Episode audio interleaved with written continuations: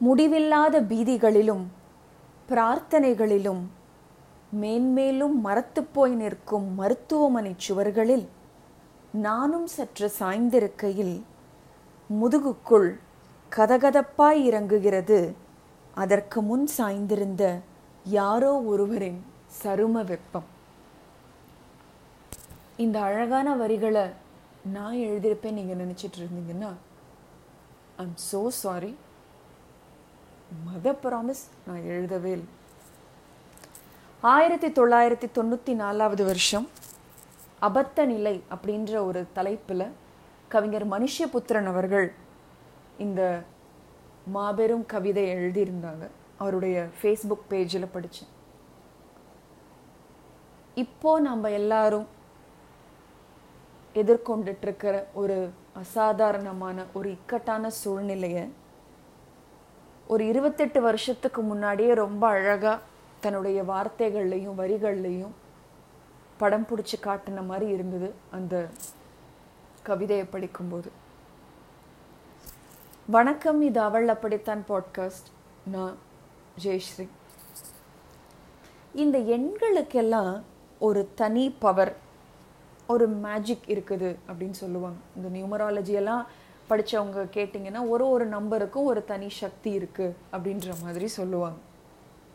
ஆனால் அந்த எண்கள் எல்லாம் சேர்ந்து நம்ம நாட்டில் இப்போ எல்லாருடைய வாழ்க்கையிலையும் எப்படி ஒரு கேம் விளையாடிட்டுருக்கு பாருங்கள் பிக் பாஸ் கூட தோத்துரும். அந்த அளவுக்கு ஒரு சூப்பர் கேம் விளையாடிட்டுருக்குது திரும்புகிற திசையெல்லாம் நம்பர்ஸ் தான். ஒரு பக்கம் நம்பர் ஆஃப் கோவிட் கேசஸ் இன்னொரு பக்கம் ஐபிஎல் ஸ்கோர் அதுவும் திரும்ப எண்ணிக்கை. இன்னொரு பக்கம் இதோ ரெண்டு நாளில் தெரியக்கூடிய ஒரு ரிசல்ட் அதுவும் எண்ணு. ஓட்டா ஓட்டுவா. அதுவும் திரும்ப மேக்ஸிலே முடியுது.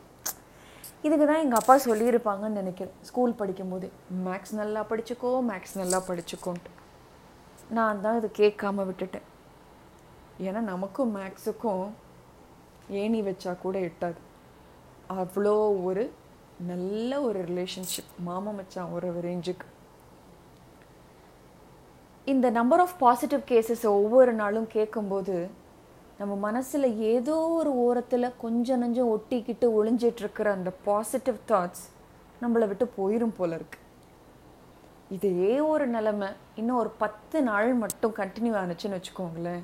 நம்ம நாட்டில் பாதி பேர் இந்த காதல் படத்தில் வர பரத் மாதிரி ஞான்னு சுத்துற மாதிரியான நிலைமை ஆகிடும் ஏன்னா நம்ம பார்க்கக்கூடிய விஷயங்களும் கேட்கக்கூடிய விஷயங்களும் திரும்ப திரும்ப திரும்ப திரும்ப மனுஷனாக பிறந்தா அவனுடைய மனசுக்குள்ளே போய் ஊடுருவி கொஞ்சமாவது ஈரம் இருந்துச்சு அப்படின்னா அதை வந்து கண்கள் வழியாக வெளியில் கொண்டு வந்துடும் ஓகே அப்போ நான் இந்த பாட்காஸ்ட்லேயும் சோகத்தை பிழிஞ்சு விட போகிறேனா அப்படின்னு கேட்டிங்கன்னா கிடையாது. இதில் எந்தெல்லாம் நம்மளால் மீண்டு வர முடியுமா? இதுக்கு ஏதாவது வழி இருக்குதா?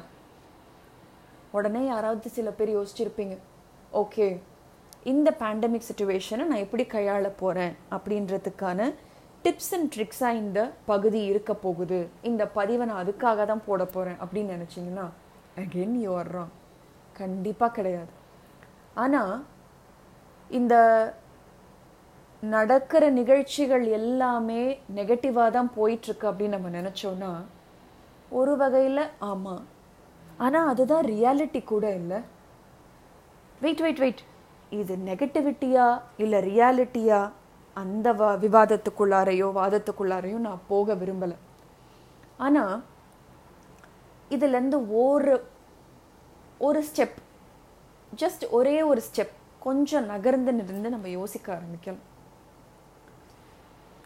மனுஷனா பிறந்தா எந்த மனுஷனுக்கு தான் பிரச்சனை இல்லாமல் இருக்குது எல்லாருடைய வாழ்க்கையிலையும் ஏதோ ஒரு காலகட்டத்தில் ஒரு சைல்ட்ஹுட் ஸ்டேஜ்லேயோ இல்லை டீனேஜராக இருக்கும்போதோ இல்லை ஒரு அடல்ட்ஹுட்லேயோ கண்டிப்பாக ஏதோ ஒரு பருவத்தில் ஏதோ ஒரு வகையான பிரச்சனையை சந்திக்கிற மாதிரி தான் இருக்கும்.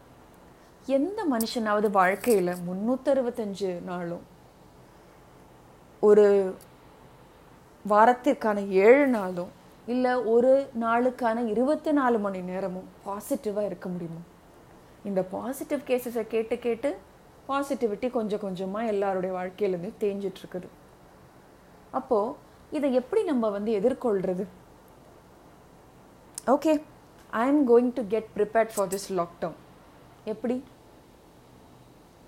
போன வருஷம் நடந்த மாதிரி ஏதாவது ஒரு புதுமையான விஷயத்த பண்ணி ஆகணும் ஏன்னா இந்த பேண்டமிக் நமக்கு புதுசு லாக்டவுன் புதுசு.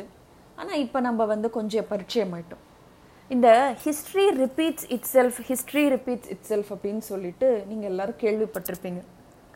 ஆனால் நம்ம நாட்டை பொறுத்த வரைக்கும் போன வருஷம் நடந்தது ஹிஸ்ட்ரியாக இருந்து இவ்வளோ சீக்கிரம் நம்மளுக்கு ரிப்பீட் பண்ணி ரிவீட் அடிக்கும்னு யாருமே எதிர்பார்க்கல. ஓகே வந்துருச்சு. சில விஷயங்களை நம்ம கடந்து தான் போயாகணும் அப்படின்றப்போ போன வருஷம் நம்ம செஞ்ச மாதிரியே ஒன்று பண்ணலாம் பாசிட்டிவிட்டியை நான் வந்து வளர்த்தே விட்டே ஆகணும். அப்போ நான் என்ன பண்ணலாம்? How to stay positive how to be positive twenty four seven how to stay away from negativity இந்த மாதிரி ஏதாவது ஒரு மாஸ்டர் கிளாஸ் ஜாயின் பண்ணலாம். அது கஷ்டமாக இருக்குதா? ஓகே புதுசாக ஏதாவது ஒரு கலையை நான் வளர்க்குறேன் அப்படின்னாலும் நான் அதையும் ட்ரை பண்ணலாம் புதுசாக குக்கிங் ட்ரை பண்ணலாம். அது டல்கோனா காஃபியாக இருந்தாலும் சரி இல்லை டிகிரி காஃபிலேருந்து வர ஐஸ்கிரீமாக இருந்தாலும் சரி ஏதாவது ஒரு புதுசாக ஒரு ரெசிபியை பண்ணி அதுக்கு நானே ஒரு பேர் கொடுத்து ஜஸ்ட் யாரோட ஒரு யூடியூப் சேனலில் அப்டே அப்லோட் பண்ணி விட்டுட்டேன் அப்படின்னா கண்டிப்பாக ஒரு ஒரு வாரத்தில் பாப்புலர் ஆகிடும் அதுவும் இல்லையா? ஏதாவது ஒரு புதுசாக ஒரு விஷயத்த நான் வந்து கற்றுக்கணும்னு நினைக்கிறேன். என் வாழ்க்கையில் நான் புதுசாக ஏதாவது ஒரு விஷயத்த கற்றுக்கணும் ஏன்னா இந்த லாக்டவுன் பீரியடில் ஒரு மணி துளியை கூட நான் வேஸ்ட் பண்ணணும்னு நினைக்கல. ஏதாவது ஒரு கோர்ஸ் படிக்கலான்னு இருக்கேன் ஏதாவது ஒரு விஷயத்த கற்றுக்கலான் இருக்கேன் ஏதாவது ஒன்று வாழ்க்கையில் பெருசாக அச்சீவ் பண்ணணும்னு நினைக்கிறேன். எல்லாத்துக்குமே இந்த லாக்டவுன் மேலே ஒரு பெரிய சுமையை நான் கொடுக்குறேன். இது எதுவுமே எனக்கு ஒர்க் அவுட் ஆகலை. இருக்கவே இருக்குது யூடியூப் அதில் ஏதாவது ஒரு யூடியூப் சேனலு ஒரு பேரை போட்டு வித்தியாசமாக ஒரு பேரை போட்டு நான் மட்டுமோ? இல்லை நானும் என்னுடைய ஹஸ்பண்டுமோ இல்லை என் நானும் எனக்கு தெரிஞ்ச யாராவது ஒருத்தருமோ? கப்பலாவோ சிங்கிளாவோ எடுத்து யூடியூப்பை போட்டோம் அப்படின்னா ஒன்றும் பெருசாலாம் தேவையில்லைங்க. வீட்டையே சுற்றி சுற்றி நம்ம வந்து ட்ரிப்பு போகலாம் ஏன்னா எல்லாருமே அதானே போகிறாங்க மேக்ஸிமம் ஐம் சாரி யூடியூபர்ஸ் நான் யாரையும் கஷ்டப்படுத்தணும்னு நினைக்கல. இந்த ட்ரிப்பு டூர்னு சொன்னோன்னு தான் எனக்கு ஞாபகம் வருது. நல்ல ஐடியாவில் யூடியூப் சேனல் கூட ஆரம்பிக்கலாம். வீட்டையே சுற்றி காமிக்கலாம். ஹோம் டூர் முடிஞ்சிடும் ஒரு கண்டென்ட் முடிஞ்சிருச்சு. அப்புறம் அதுக்கடுத்து வார்ட்ரோப் டூர் வார்ட்ரோப்பில் என்ன வச்சுருப்போம் பெருசாக அதையும் காமிக்கலாம். அது ஒன் டே கண்டென்ட்டாக போயிடும். அப்படி இல்லைன்னா ஆ முக்கியமான ஒரு விஷயம். அதை மறந்துட்டேன் பாருங்கள் ஃப்ரிட்ஜ் டூர் இந்த மாதிரி ஒரு கான்செப்டை நான் என் வாழ்க்கையில் இது வரைக்கும் கேள்விப்பட்டதே இல்லை. நான் அப்படியே ஆச்சரியப்பட்டு போயிட்டேன். இந்த ஃப்ரிட்ஜ் டுவர் அப்படின்னு ஒன்று ஏன்னா சுற்றி முற்றி யூடியூப்பில் வந்து நம்ம ஸ்க்ரால் பண்ணி பார்த்தோம் அப்படின்னா ஃப்ரிட்ஜ் டுவர் ஃப்ரிட்ஜ் டுவர்னு ஆள் ஆளுக்கு ஃப்ரிட்ஜில் இருக்கிறத காமிக்கிறாங்க.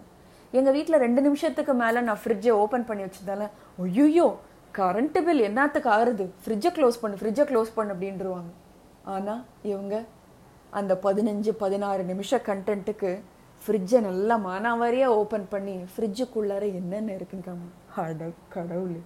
ஏ ஃப்ரிட்ஜுக்குள்ளார வேற என்னையா இருக்கும்? வீடாவது ஓகே உன் வீடு மாதிரி என் வீடு இருக்காது. ஆனால் ஃப்ரிட்ஜுக்குள்ளார மிஞ்சி மிஞ்சி போனால் என்ன இருக்கும்? காய்கறி இருக்கும் பழம் இருக்கும் ஒரு நாலஞ்சு முட்டை இருக்கும் புளிச்ச மாவு இருக்கும் ஒரு பால் பாக்கெட் இருக்கும். இதை தவிர வேற என்ன இருக்கு? வைக்க முடியும் ஃப்ரிட்ஜில் உங்களோட வசதிக்கு ஏற்ற மாதிரி நீங்கள் ஏதாவது புதுசாக அதில் காமிக்கணும்னு நினைக்கிறீங்களா? ஓகே ஃபைன் அதில் நீங்கள் வச்சுக்க போகிறீங்க ஆனால் அதை வந்து படம் எடுத்து காமிச்சு என்ன சாதிக்க போகிறாங்கன்னு எனக்கு தெரியல. ஐயோ நான் வேறு இப்படியெல்லாம் பேசிட்டேன் அப்படின்னா அடுத்து அதாவது யூடியூபுக்குன்னு ஒரு சங்கம் இருந்ததுன்னா அவங்க உடனே முன்னாடி வந்து நின்றுவாங்க யூடியூப் நல்ல சாய்ஸ் தான். நல்ல கண்டென்ட் கொடுத்தா நல்ல சாய்ஸ் தான். இல்லை என்ன மாதிரி புதுசாக பாட்காஸ்டிங் பண்ணணும் அப்படின்னா கூட இறங்கலாம். ஏதாவது ஒரு விஷயத்தை பற்றி பேசணும் அப்படின்னு நினச்சி நம்ம நிறையவே பேசலாம். ஆனால் ஒரே ஒரு விஷயத்த மட்டும் சொல்லிக்கிறேன். இந்த பாட்காஸ்ட் நான் ஆரம்பித்தது ஒரு தேடுதலினுடைய கடைசி முடிவாக கடைசி பக்கமாக தான் இந்த பாட்காஸ்ட் அமைஞ்சது. அதுக்கப்புறம் நான் ஏற்கனவே ஒரு ஸ்டோரி டெல்லிங் குரூப்பில் வந்து இருந்தேன் ட்ரைனிங் எடுத்துகிட்டு இருந்தேன் அப்படின்றதுனால அந்த லாக்டவுன் சமயத்தில் என்னால் ப்ராப்பராக ட்ரைனிங் போக முடியல எங்களுடைய குரூப்பையும் மீட் பண்ண முடியல அப்படின்னு சொல்லிட்டு சும்மா யதார்த்தமாக ஒரு ஒரு விஷயமா ரெக்கார்ட் பண்ணோன்னே எனக்கு அது தெரியாது இதெல்லாம் பப்ளிஷ் ஆகும்.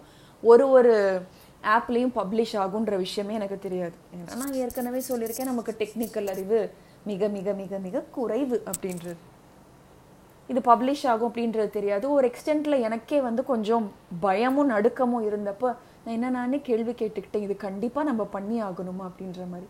ஆனால் எனக்கு வந்த ஃபீட்பேக் வந்து உண்மையாகவே எனக்கு மோட்டிவேட் பண்ணதுனால நீங்கள் பண்ணுங்க. நைட்டு தூங்குறதுக்கு முன்னாடி நாங்கள் இதை கேட்டுட்டு தூங்குறோம். ஏன்னா பர்சனல் ஸ்டோரிஸ் என்னுடைய ஜானர் எனக்கு மற்ற விஷயங்களை பற்றி விவாதிக்கிறதுக்கோ அரசியல் பேசுறதுக்கோ இல்லை வந்து நாட்டு நடப்பை பற்றி விளாவாரியா வந்து புட்டு புட்டு வைக்கிறதுக்கோ நமக்கு ஞானம் கிடையாது. வாழ்க்கையில் சாதாரணமாக நடந்த விஷயங்களில் சாதாரணமாக இருக்கக்கூடிய பெண்களுக்கோ ஆண்களுக்கோ போய் ரீச் பண்ணணுன்றது தான் அப்ப அந்த ஒரு முடிவில் தான் நான் இதை ஆரம்பித்தது இன்ஃபேக்ட் என்னுடைய ஸ்டோரி டெல்லிங் குரூப்பில் இருக்கும்போது கூட இந்த பர்சனல் ஸ்டோரிஸை கேட்குறதுக்குனே ஒரு கூட்டம் இருந்தாங்க. நீங்கள் யாரும் நம்புவீங்களா நம்ப மாட்டீங்களா என்னன்னு தெரியல. இந்த ஸ்டோரி டெல்லிங்காக நான் ஒரு ஒரு இடமும் போயிருந்தப்போ எஸ்பெஷலி சிட்டிஸ்குள்ளார போயிருந்தப்போ சென்னையில் ஒரு சில டைம் வந்து அந்த பர்சனல் ஸ்டோரிஸை இன்னொருத்தவங்களோட வாழ்க்கையில் நடக்கக்கூடிய ஸ்டோரிஸை கேட்குறதுக்காகவே நிறைய பேர் வருவாங்க. ஆடியன்ஸ் அதாவது ஸ்டோரி டெல்லர்ஸை விட ஆடியன்ஸ் வந்து நிறைய பேர் வருவாங்க. அவங்கெல்லாம் சாதாரண மனுஷங்கள்லாம் கிடையாது. சாதாரண மனுஷங்க அப்படின்னா டாக்டர்ஸ் பெரிய பெரிய கார்ப்பரேட் கம்பெனியில் ஒர்க் பண்ணக்கூடிய சில பேர். அந்த மாதிரி ஒரு கூட்டமாக வருவாங்க. அவங்களுடைய வேலை என்ன? அந்த இடத்துக்கு வந்து ஒரு சாட்டர்டே ஒர்க்கை முடிச்சுட்டு ஒரு ஈவினிங் சாட்டர்டே ஈவினிங்கை நல்லா ஸ்பெண்ட் பண்ணணும். எந்த விதமான டென்ஷனும் இல்லாமல் ரிலாக்ஸ்டாக திரும்ப வீட்டுக்கு போகணும். சண்டே வீக்கெண்டு ஜா ஜாலியாக என்ஜாய் பண்ணணும் அப்படின்ற அந்த ஒரு மூட் செட்டில் வருவாங்க. ஸோ இந்த ஸ்டோரி டெல்லர்ஸோட ஸ்டோரிகள் கேட்கும்போது கதைகளை கேட்கும்போது அவங்க ஏதோ ஒரு வகையில் தங்களை தாங்களே ரிலேட் பண்ணிப்பாங்க. நிறைய பேர் அழுதுருக்காங்க. நான் என் கண் முன்னாடியே பார்த்துருக்கேன். நான் முதல்ல ஆடியன்ஸாக தான் போனேன்.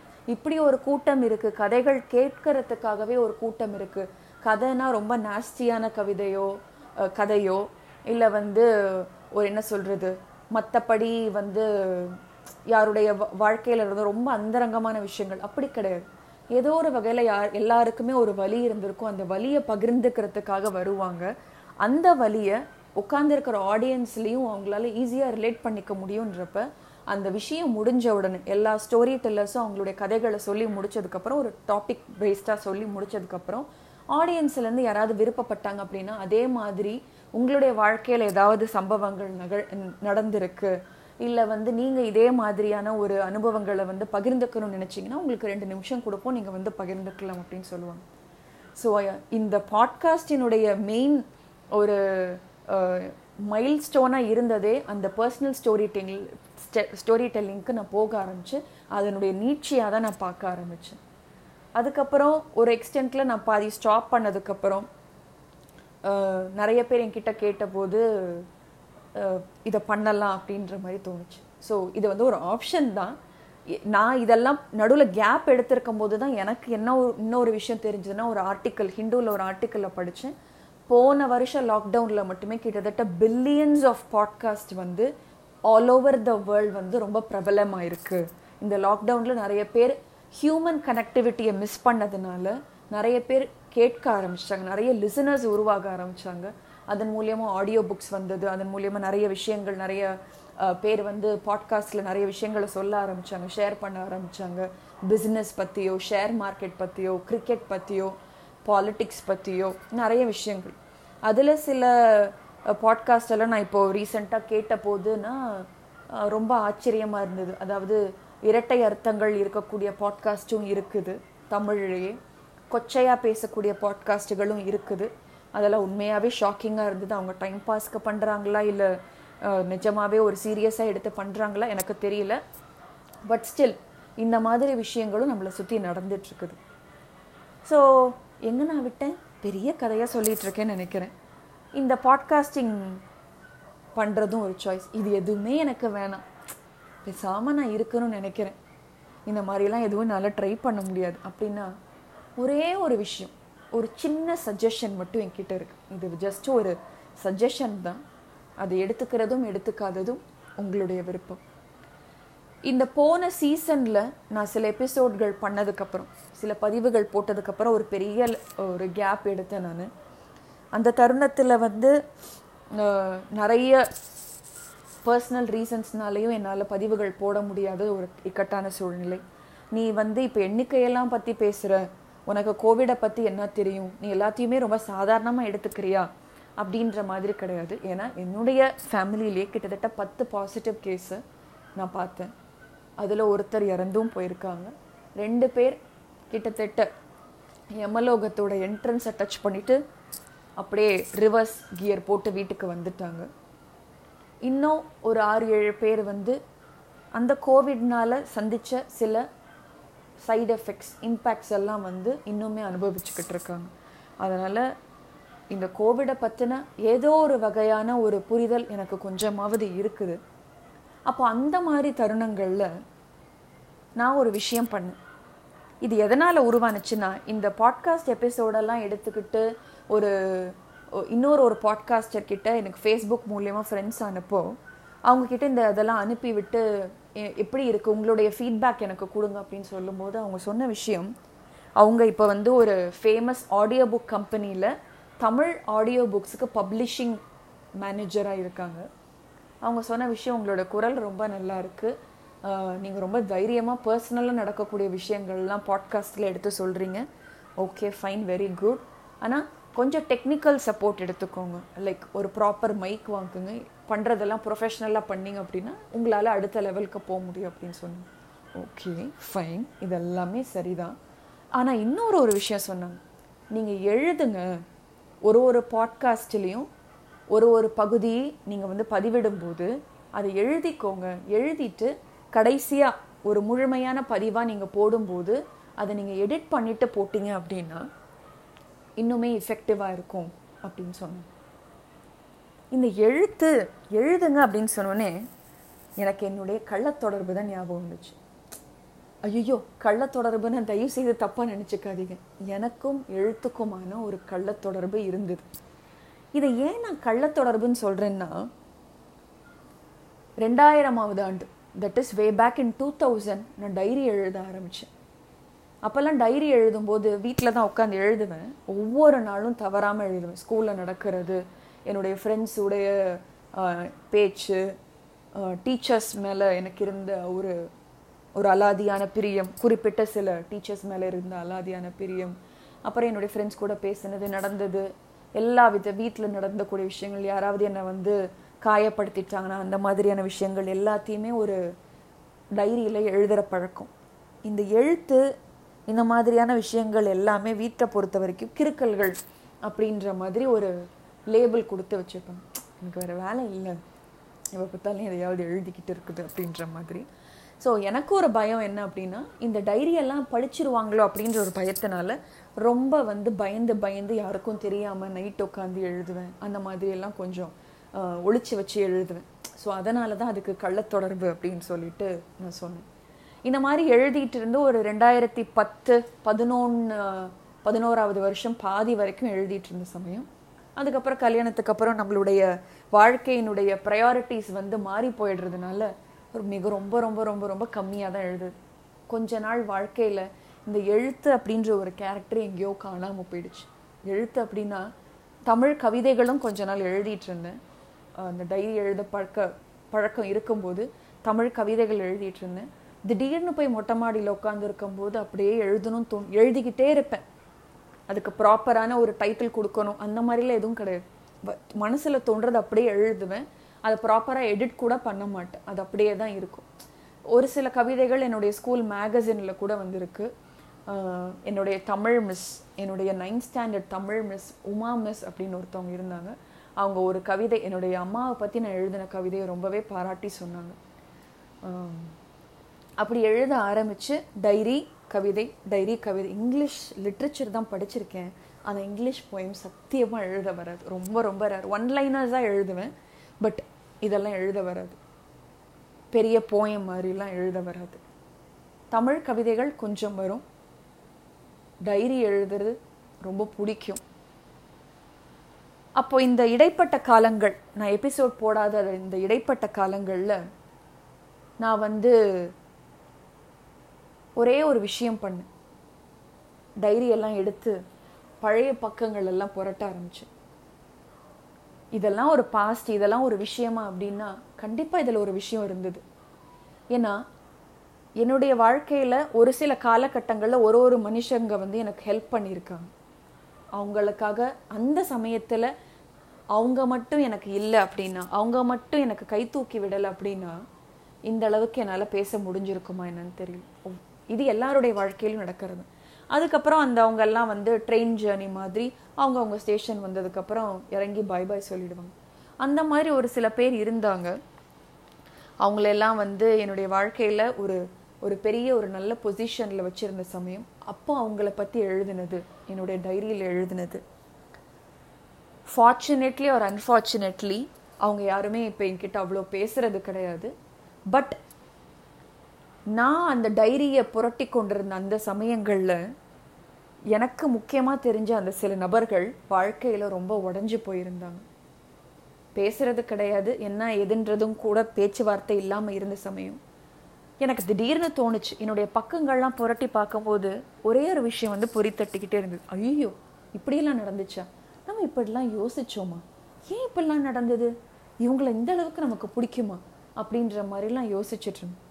அப்போ அதில் ஒரு குறிப்பிட்ட நபர் என்னுடைய கசின் அவங்கள பற்றி நான் என்னோட டைரியில் எழுதின விஷயங்கள். அவங்க எனக்கு நான் நைன்த் அண்ட் டென்த் ஸ்டாண்டர்ட் படிக்கும்போது என்னை வந்து நிறையவே ஊக்குவிச்சு எழுதின சில இன்லேண்ட் லெட்டர்ஸ் சில க்ரீட்டிங் கார்ட்ஸ் எக்ஸாம்க்கு விஷ் பண்ணி அனுப்பின சில க்ரீட்டிங் கார்ட்ஸ் சில மோட்டிவேட்டிங் வேர்ட்ஸ் எல்லாமே என்னுடைய டைரியில் பக்கங்களாக எப்பொழுதுமே இருக்கும். ஒன்று அதை வார்த்தைகள் அப்படியே எழுதியிருப்பேன். அப்படி இல்லைன்னா அவங்க எழு கொடுத்த க்ரீட்டிங் கார்டோ இன்லேண்ட் லெட்டரோ அப்படியே பத்திரமா வச்சுருப்பேன். என்னை எங்கள் வீட்டில் எல்லாருமே செல்லம்மா கூப்பை பொறுக்கி அப்படின்னு தான் கூப்பிடுவாங்க. ஏன்னா இந்த மாதிரி முக்கியமான நபர்கள் மனதிற்கு மிகவும் நெருக்கமான நபர்கள் கொடுத்த எந்த ஒரு விஷயத்தையும் தூக்கியே போட மாட்டேன். இன்னும் பத்திரமாக எல்லாத்தையுமே வச்சுருக்கேன். அது ஒரு சின்ன தோடாக இருக்கட்டும் ஒரு லெட்டராக இருக்கட்டும் ஒரு ஃப்ரெண்ட்ஷிப் பேண்டாக இருக்கட்டும் இல்லை வந்து ஒரு சாக்லேட் ரேப்பராக இருக்கட்டும். பெரும்பாலும் எனக்கு சாக்லேட்டே பிடிக்காது. சாக்லேட்டே சாப்பிட மாட்டேன். ஆனால் எனக்கு பிடிச்சவங்க கொடுத்த சாக்லேட் ரேப்பரை டைரிக்குள்ளார பத்திரமாக வச்சுருப்பேன். இந்த மாதிரி விஷயங்கள் எல்லாத்தையுமே நம்மளுக்கு பொறுக்கி வைக்கிறது கலெக்ட் பண்ணி வைக்கிறதுன்றது ரொம்ப ரொம்ப பிடிச்சமான விஷயம். ஸோ அந்த மாதிரி இங்கிலாந்து லெட்டர்ஸையும் அவங்கள பற்றி என்னுடைய நாட்குறிப்பில் நான் எழுதி வச்சிருந்த சில குறிப்புகளை ஸ்க்ரீன்ஷாட் எடுத்து மட்டும் அவங்களுக்கு அனுப்பினேன். நான் அனுப்பின கசின் அந்த சமயத்தில் ரொம்ப டிப்ரெஸ்டு ஸ்டேட்டில் இருந்தாங்க. குடும்பத்தில் யார் கூடயும் பேசக்கூடிய பேச முடியாத நிலைமையில் இருந்தாங்க. நான் வேறு எதுவுமே எக்ஸ்ப்ரெஸ் பண்ணிக்கணும்னு நினைக்கல. இதை மட்டும்தான் சொல்லணும்னு நினச்சேன். Like how that person was important to me at one point of my life and I am very grateful for that அப்படின்ற ஒரு விஷயத்தை மட்டும் ஸ்க்ரீன்ஷாட்டில் என்னுடைய டைரியில் எழுதின பக்கங்களை ஸ்க்ரீன்ஷாட் எடுத்து அனுப்பி இந்த ஒரு லைன் மட்டும் மென்ஷன் பண்ணி thank you for being in my life அப்படின்னு மட்டும் போட்டு அனுப்பினேன். அது அவங்களுக்கு சந்தோஷம் கொடுத்ததா என்னன்றது எனக்கு தெரியல. ரெண்டு மூணு ரிப்ளை வந்தது. நான் அதுக்கும் பெருசாக ரிப்ளை பண்ணலை. எனக்கு ஒரு மனநிறைவு கிடைச்சிது. ஒரு பக்கம் என்னுடைய வாழ்க்கையினுடைய கடந்த கால நிகழ்வுகளை புரட்டி பார்க்கும்போது ஓகே இந்த மாதிரி விஷயங்கள் நம்ம வாழ்க்கையில் நடந்தது. ஆனால் அடுத்து அதுக்கடுத்து நான் வந்து சந்திக்கக்கூடிய சில விஷயங்களை வந்து நான் வேறு விதமாக பார்க்குறதுக்கும் ஒரு ஒரு வித்தியாசமான கோணத்தை என்னுடைய வாழ்க்கை பாதைக்கு கொடுத்த மாதிரி ஒரு ஃபீல் கிடச்சிது. இதே மாதிரி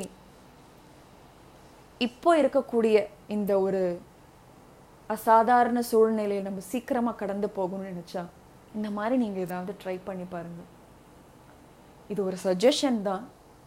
ஆனால் ஏதோ ஒரு மூலையில் யாரோ ஒருத்தருக்கு நம்மளுடைய வார்த்தை கண்டிப்பாக தேவைப்படுற மாதிரி இருக்கும். அது யாராக வேணாலும் இருக்கலாம். அதுக்காக அந்த உறவுகளை உடனே போய் நீங்கள் புதுப்பிச்சுக்கோங்க. அப்படிலாம் நான் சொல்லவே வரலை. அவங்க கூடலாம் பேசாமல் இருக்கீங்க. அவங்களுக்குலாம் ஃபோனை போட்டு பேசுங்க. நீங்கள் நல்லவங்கன்னு ப்ரூவ் பண்ணுங்க. வேண்டாம். அதெல்லாம் பண்ண வேண்டாம். ஆனால் அவங்க உங்கள் வாழ்க்கையில் உண்மையாகவே ஒரு காலகட்டத்தில் உங்களை ஏதோ ஒரு வகையில் மோட்டிவேட் பண்ணியிருந்தாங்க. உங்கள் வாழ்க்கையில் ஒரு முக்கியமான பங்கு வகிச்சிட்டு இருந்தாங்க அப்படின்னா அவங்களுக்கு ஜஸ்ட் ஒரு தேங்க்ஃபுல் நோட் அனுப்புங்களேன். அது உங்களுக்கும் மனநிறைவை கொடுக்கும்.